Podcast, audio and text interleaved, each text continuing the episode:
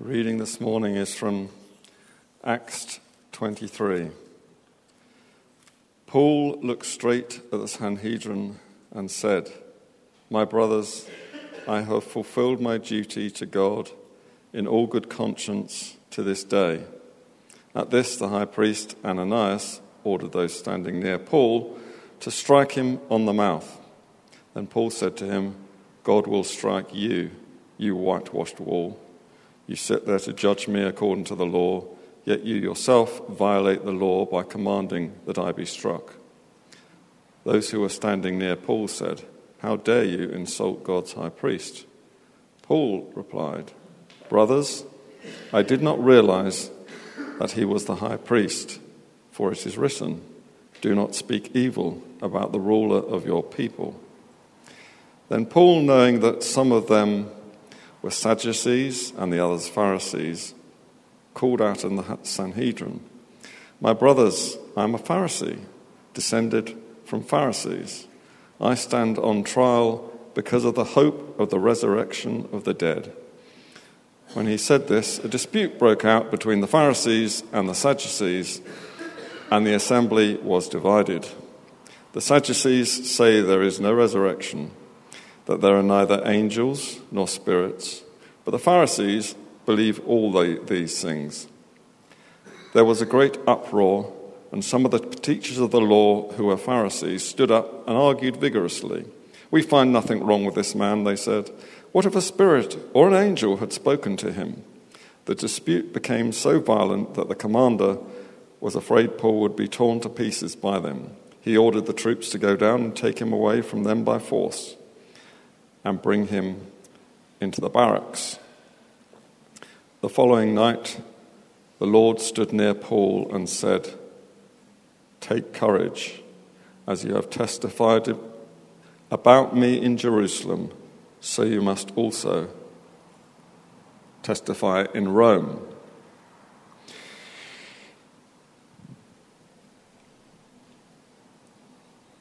If you don't remember the full story, or it's a long time ago, or maybe you haven't ever read the story in Acts, I think it's probably good that I give you some context.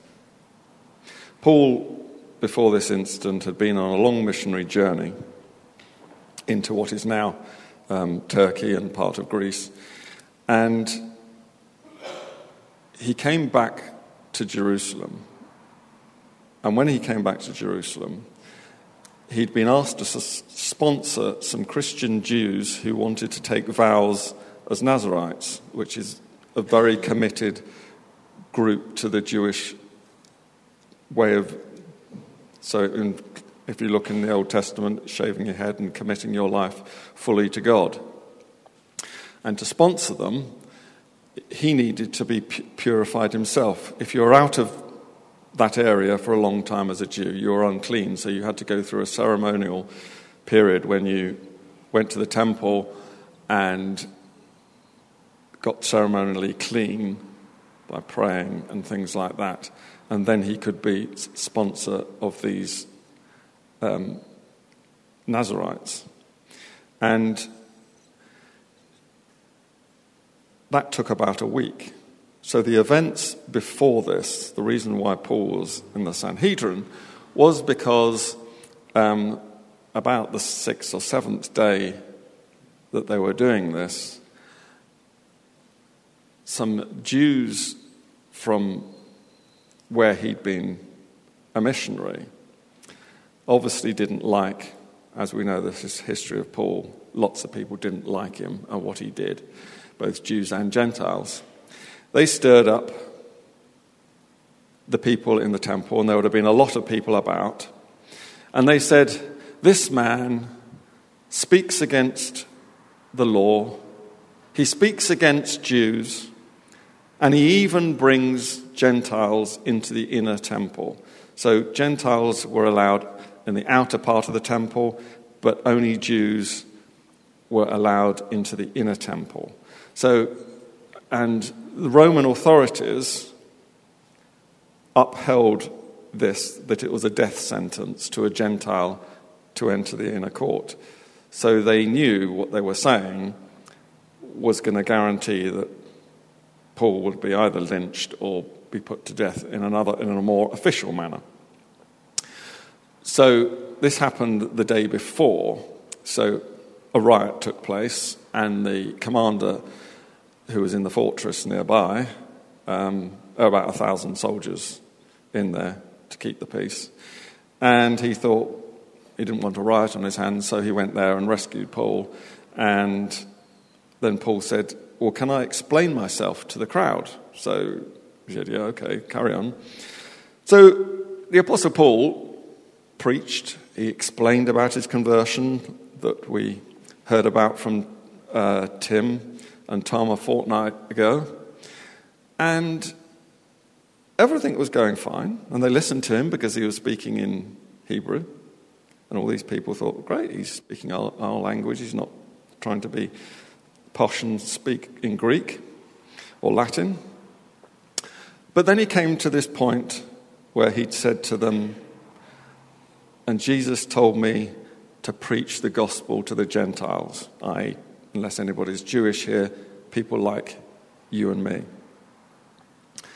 And at which point, a riot kicked off again, and they wanted him dead. So the commander took him back into the fortress and thought, I have no idea what this is all about, but I guess the, the solution to this problem is to bring him to the Sanhedrin, which was the highest Jewish court at the time, where there was a high priest who officiated in the temple and a bunch of up to 70 um, devout and legal scholars of the Jewish faith.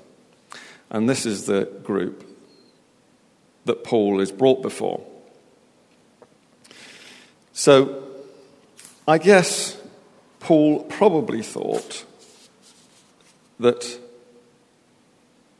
I mean, there's a, it's suspected that he possibly, in a previous life, if you like, in the pre, before he was converted, he might have been a member of the Sanhedrin himself because he was a, he was a a faithful and biblical scholar. So Paul starts by saying that he's lived his life with a good conscience up till now. And you might be thinking, well, what about when he was persecuting Christians? But Paul genuinely believed he was doing God's work then with a good conscience. He didn't feel guilty about doing it until Jesus spoke to him on the Damascus Road, after which he was converted. And then, with a good conscience, he preached the gospel. Thus, a bad conscience, so what he said was almost certainly true. A bad conscience will tell you when you're wrong. But you need to be in very close communion with God and to read and understand how God speaks to us in the Bible to be sure that a good conscience isn't wrong. Many Christians have treated others badly with a good conscience, persecuting people to death, slavery. You can think of the things that people did with a good conscience. In this case, he didn't have time for any further explanation because the high priest said, told, him to, told somebody to hit him. And I don't know Greek, but I'm told that uh, the Greek word here is the same as is used for when the Roman soldiers beat Jesus. So it wasn't a, a, a sort of a slap. This was, this was basically, you know, a very hard punch in the face. Um, and you can imagine that Paul, having been beaten already and expecting to get a legal upright judgment, wasn't very happy about it. And he reacted. What Paul said was right about the Mosaic law, that the law clearly states that when you're sitting in judgment on somebody, you don't strike them or commit anything to them until you've convicted them.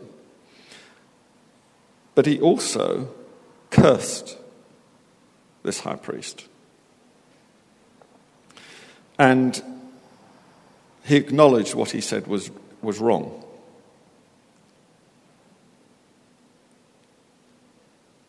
it has to be borne in mind that the high priest, in this case, Ananias, it doesn't tell us in the Acts, but other histories around that time indicate that he was a, a violent, uh, corrupt high priest. And indeed, the curse, if you like, of Paul actually came to fruition a few years later because a mob killed him for his corruption, uh, which didn't make that right. But it tells you something about this man who had the uh, title of high priest but was corrupt from top to bottom. And it's a challenge to us when we see people in positions of authority and how we deal with them if they're corrupt and wrong. And it's right to challenge people who are corrupt and wrong, but there's also the authority of the position they hold, which is why I was somewhat amused by the banners around the coronation saying, Not my king. And I found it somewhat strange because I could say, I don't want to have a king. I would prefer a different form of government. But you can't deny that the way the, our state is currently set up, that the head of state is a king. So saying he's not is a bit like saying that the sun isn't shining. You can say, I'd like it changed, but you can't deny it in the same way. Here, Paul realized that cursing an official it was a form of insulting the structure that God had put in place. But I was reminded when I was reading this, the, epistle, the Apostle Peter very eloquently describes a different way of reacting to this situation. He says in the second, the first epistle, chapter 2,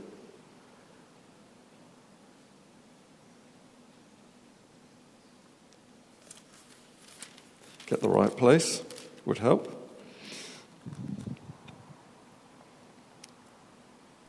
To this you are called, because Christ suffered for you, leaving you an example that you should follow in his steps.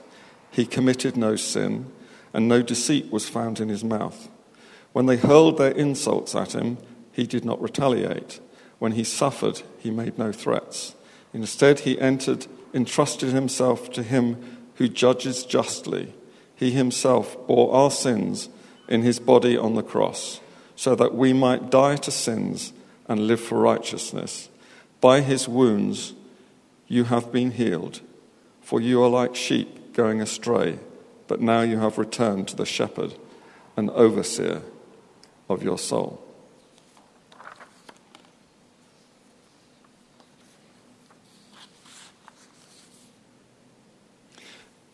The Apostle Paul realized that if the high priest was corrupt, the chances of him getting a fair trial were almost null and void. So he cut to the chase, and it's something that I've mentioned already today. It's something that Matthew, when he was preaching last week, mentioned. It comes down to the resurrection. Some of us yesterday We're privileged to be in Shrewsbury by the River Severn to hear a former atheist give his testimony before his baptism in the river. And he said something that has always been true, but we sometimes forget. He said the question for most people isn't did Jesus live and die? But was he raised? Is he alive? And he said he now firmly believes he is? That's the question that the Apostle Paul posed to these people here. It is about the belief in the resurrection. Now, he would have gone on as he did in the past and twice later in the book of Acts to explain the exact resurrection that he was talking about. But it was crucial, and it is the question that we each one of us have to answer. Do we believe in the resurrection of Jesus Christ? Because most secular historians have very little doubt that he did live and that he died. But the question is was he raised? Is he alive today? As the Apostle Paul said in a different place, he said, if, there is, if Christ isn't raised, we're still in our sins. We, we're not forgiven. And we're also the most miserable of people because we're doing something that's pointless. There's no point in living a Christian life if Christ is dead. The Sadducees, as it says here, explains here, and I'm sure you remember in the Gospels when Jesus was talking and he spoke to the Sadducees and they spoke about the resurrection and they thought they'd catch him out by saying, In the resurrection, you know, what happens if a person had five wives or six husbands or whatever else? Um, and Jesus said, Well, you haven't a clue what you're talking about because in heaven you're not given in marriage. And second, and there's another occasion when they said, Well, there's, no, there's no, nothing in the, in the scriptures, as in the Old Testament, to talk about the resurrection. And he said, Well, what did God say to Moses? I am the God of Abraham, Isaac, and Jacob. In other words, he was talking about living people. They were alive in heaven. The Sadducees had long history with um, the Pharisees. The Pharisees were more people based, seeking to live a pious life. They believed in the final judgment and the resurrection. They believed in the angels, as it says here. But their dislike of one another went back a long way. A hundred years before this incident, uh, the Pharisees had been, a large number of them had been killed by those in power. So the Sadducees had the political power and the religious power. They tended to be, the high priests were tended to be Sadducees and they had all the political, political power. They tended to side, with the Romans for convenience. What's interesting about Sadducees is after the rebellion in AD 70, which happened possibly 10 to 20 years after this incident here, they ceased to exist. Why should that be? The Pharisees and their teachings went on, and you can still see those in um, devout Jews today. It's in essence the teaching and beliefs of the Pharisees that have persisted in, in, the, in Judaism. The, the reason I think that the Sadducees ceased to exist, because in essence they were materialists. And I guess most of us meet quite a few of those kind of people on a day to day basis. That we are just what you see before you. There is nothing more to you than atoms that are randomly put together to make a person. Once their earthly power, which was the temple and the authority behind it, was gone, there was nothing left. What hope was there? There wasn't any hope. So therefore, they ceased to exist. And it made me wonder what is my source of power and confidence? Is it money? The position I have? It might not be a big position, but it's a position, whether it's even just in a family setting, or a work setting, or a church setting, or a club, or a, or a charity or a society or anything else. You have a certain status, and that's what you're relying on the job you have, whatever it is. Or is it my mind? I think. As Descartes said, therefore I am. That I'm relying on my mind as the basis of who I think I am. That that makes me who I am and I have confidence because I think. What if I lose that? We all know the devastation of diseases like Alzheimer's. Or is it my body? The world today, and has always been, full of people who worship the human body. It's perfectly natural to find other human beings physically attractive. But whether I'm old or young, I might be having my confidence, as the Sadducees did, in their body, that those things were the things that mattered to them because there wasn't anything else. There was no, there was no hereafter, there was no final judgment, it was all here. All those things that I've spoken about can be used for good or evil, for a blessing or a curse. That's what James says about the tongue. With it, we curse God and other men, and we also bless God and pray for other people. But what remains for you if all is gone? What remains? And people think it is probably the last letter that the Apostle Paul wrote, which was the second letter to Timothy.